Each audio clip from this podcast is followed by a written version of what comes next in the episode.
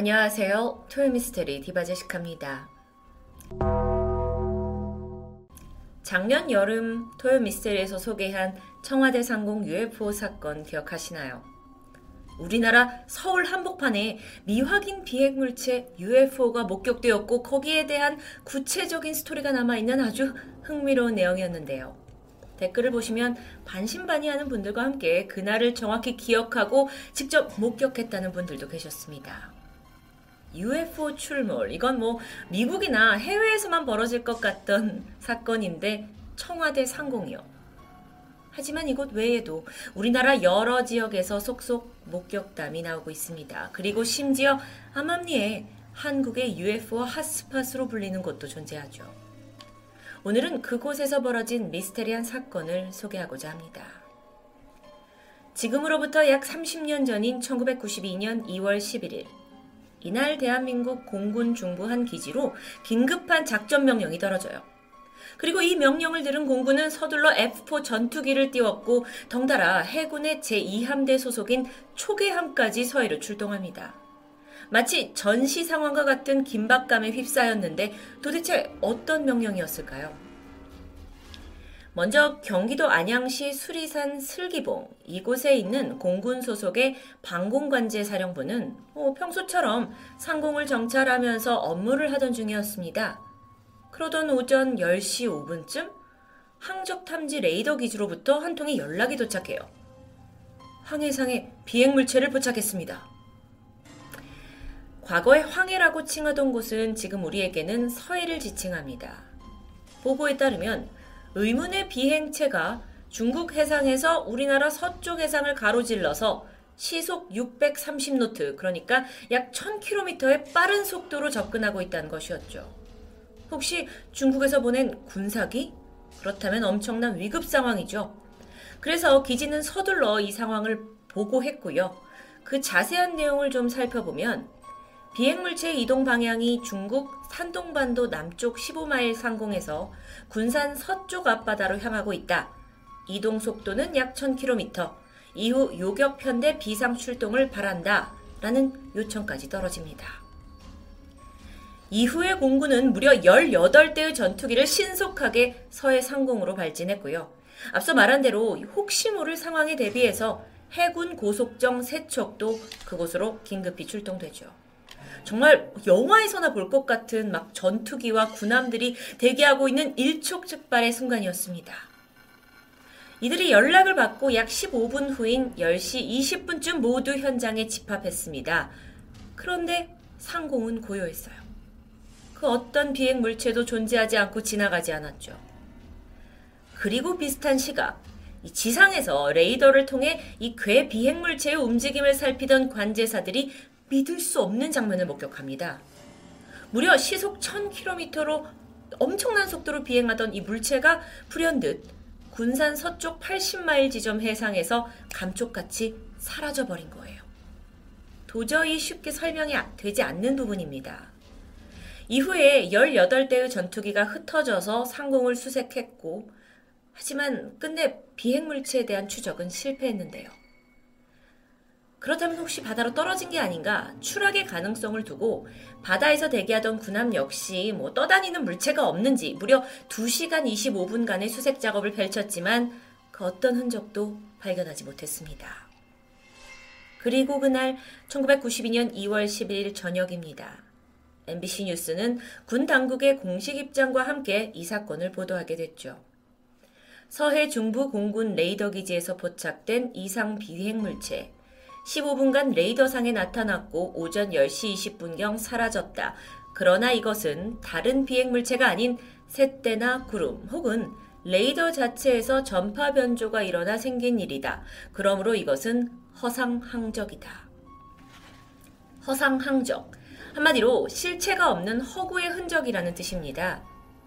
이런 공식 발표가 나온 후 사건은 사실상 큰 파장을 불러일으키게 돼요. 아니, 새떼나 구름이 시속 1000km로 이동한다고요?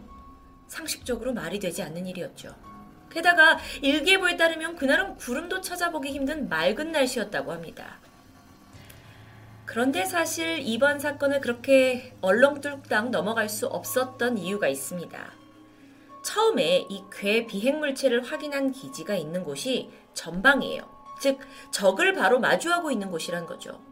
주로 이런 그 중요한 곳에서 근무하는 관제사들은 최소 중사나 상사 이상부터 부사관, 대위, 소령 이상의 뭐 고위 장교들로 이루어진 베테랑급들이라고 합니다. 특히나 공군에선 관제 특기 장교들의 경우에는 뭐 소령쯤 되면 그 자신들의 우스갯소리로 밥 먹고 레이더만 있는 그런 도 같은 사람들이라고 하는데 심지어 대다수가 조종사 출신이기 때문에 시력도 매우 좋다고 알려져 있습니다. 그럼 프로들이 있는 곳에서 허상 함적과 실제 함적을 제대로 구별하지 못했다? 라는 건 쉽게 납득되기 힘들죠. 이와 관련된 전문가들 역시 군의 공식 입장에 의문을 제기할 수밖에 없었습니다.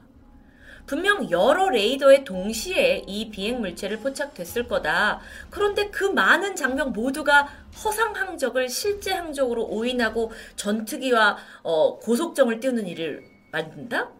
이건 경험이 많은 노련한 장병들이 저지를 실수가 아니다. 라는 주장이었습니다.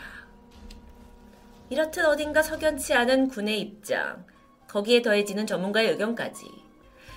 근데 이 와중에 사람들을 더 혼란스럽게 하는 사실이 밝혀집니다. 바로 비행물체의 궤적이었죠. 궤적이란 물체가 지나가면서 남긴 움직임을 알 수 있는 자국이나 자취를 뜻하는데요. 약 15분간 포착된 이 궤 비행 물체의 궤적은 상당히 지능적인 모습을 보였습니다. 마치 교묘하게 전투기와 함정의 추적을 따돌리면서도 유유히 하늘을 배회하는 듯한 모습이었던 거죠.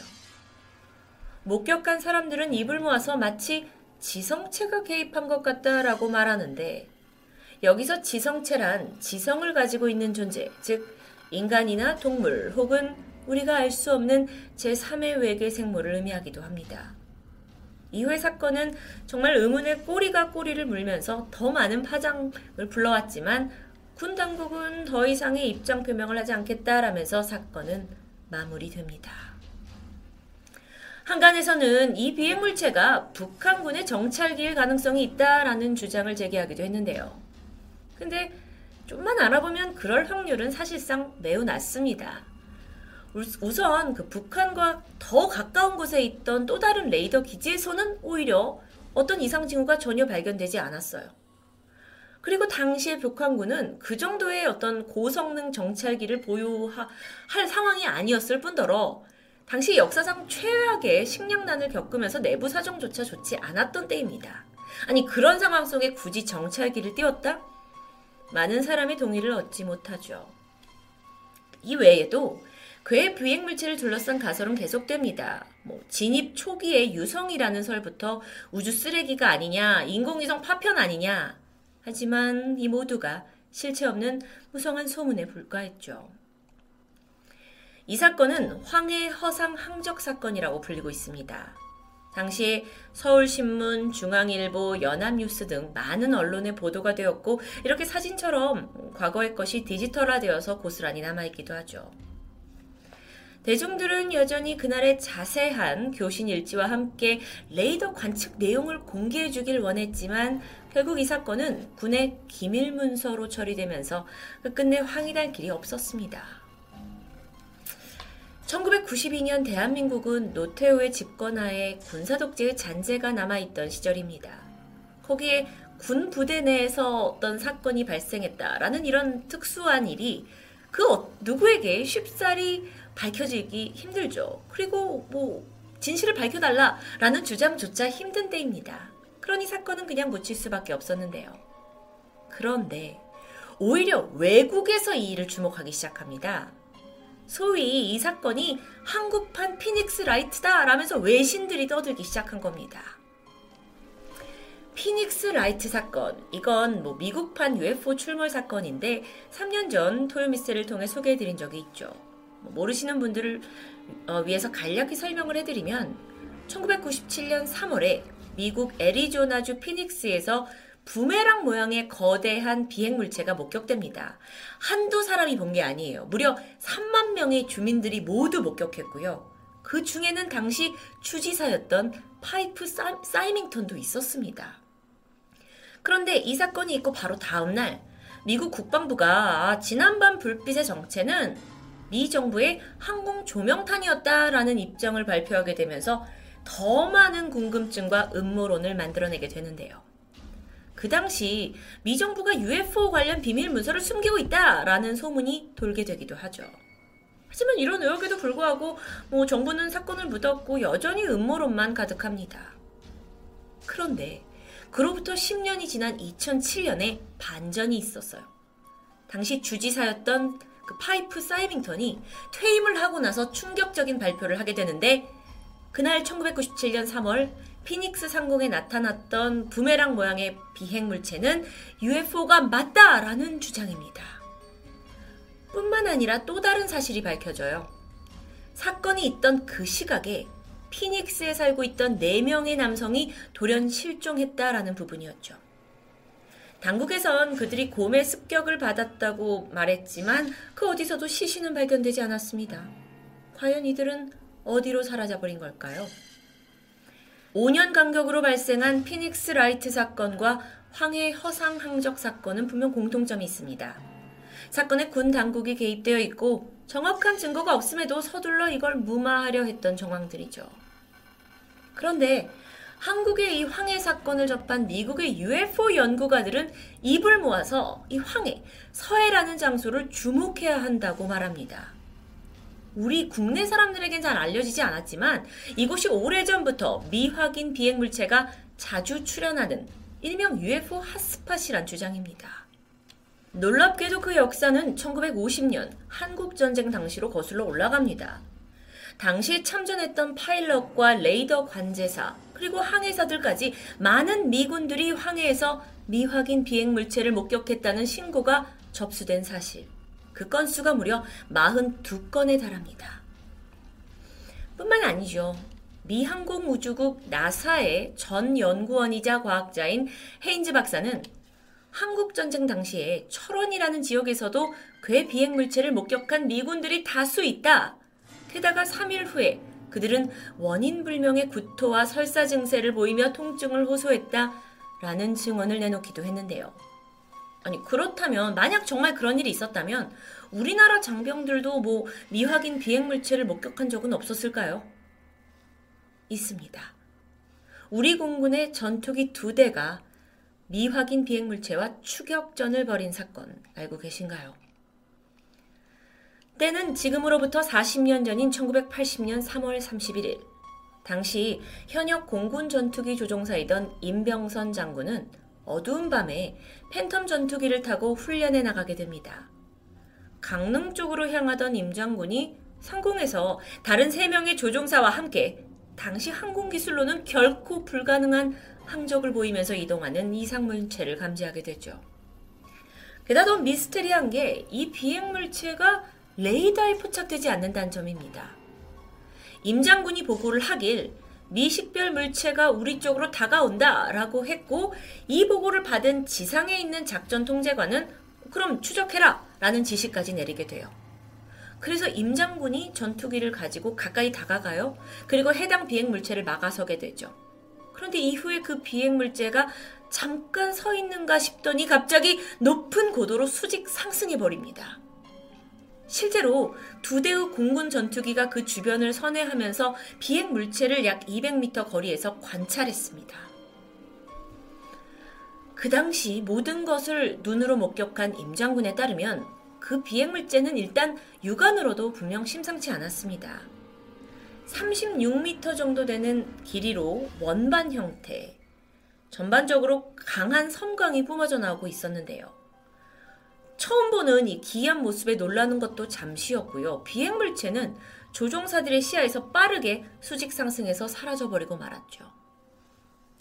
이 사건은 그 당시 공군의 수뇌부에까지 보고가 되었지만 결국 그것의 실체를 규명하는 것은 능력 밖이다라는 결론이 내려졌고 그대로 묻혀집니다.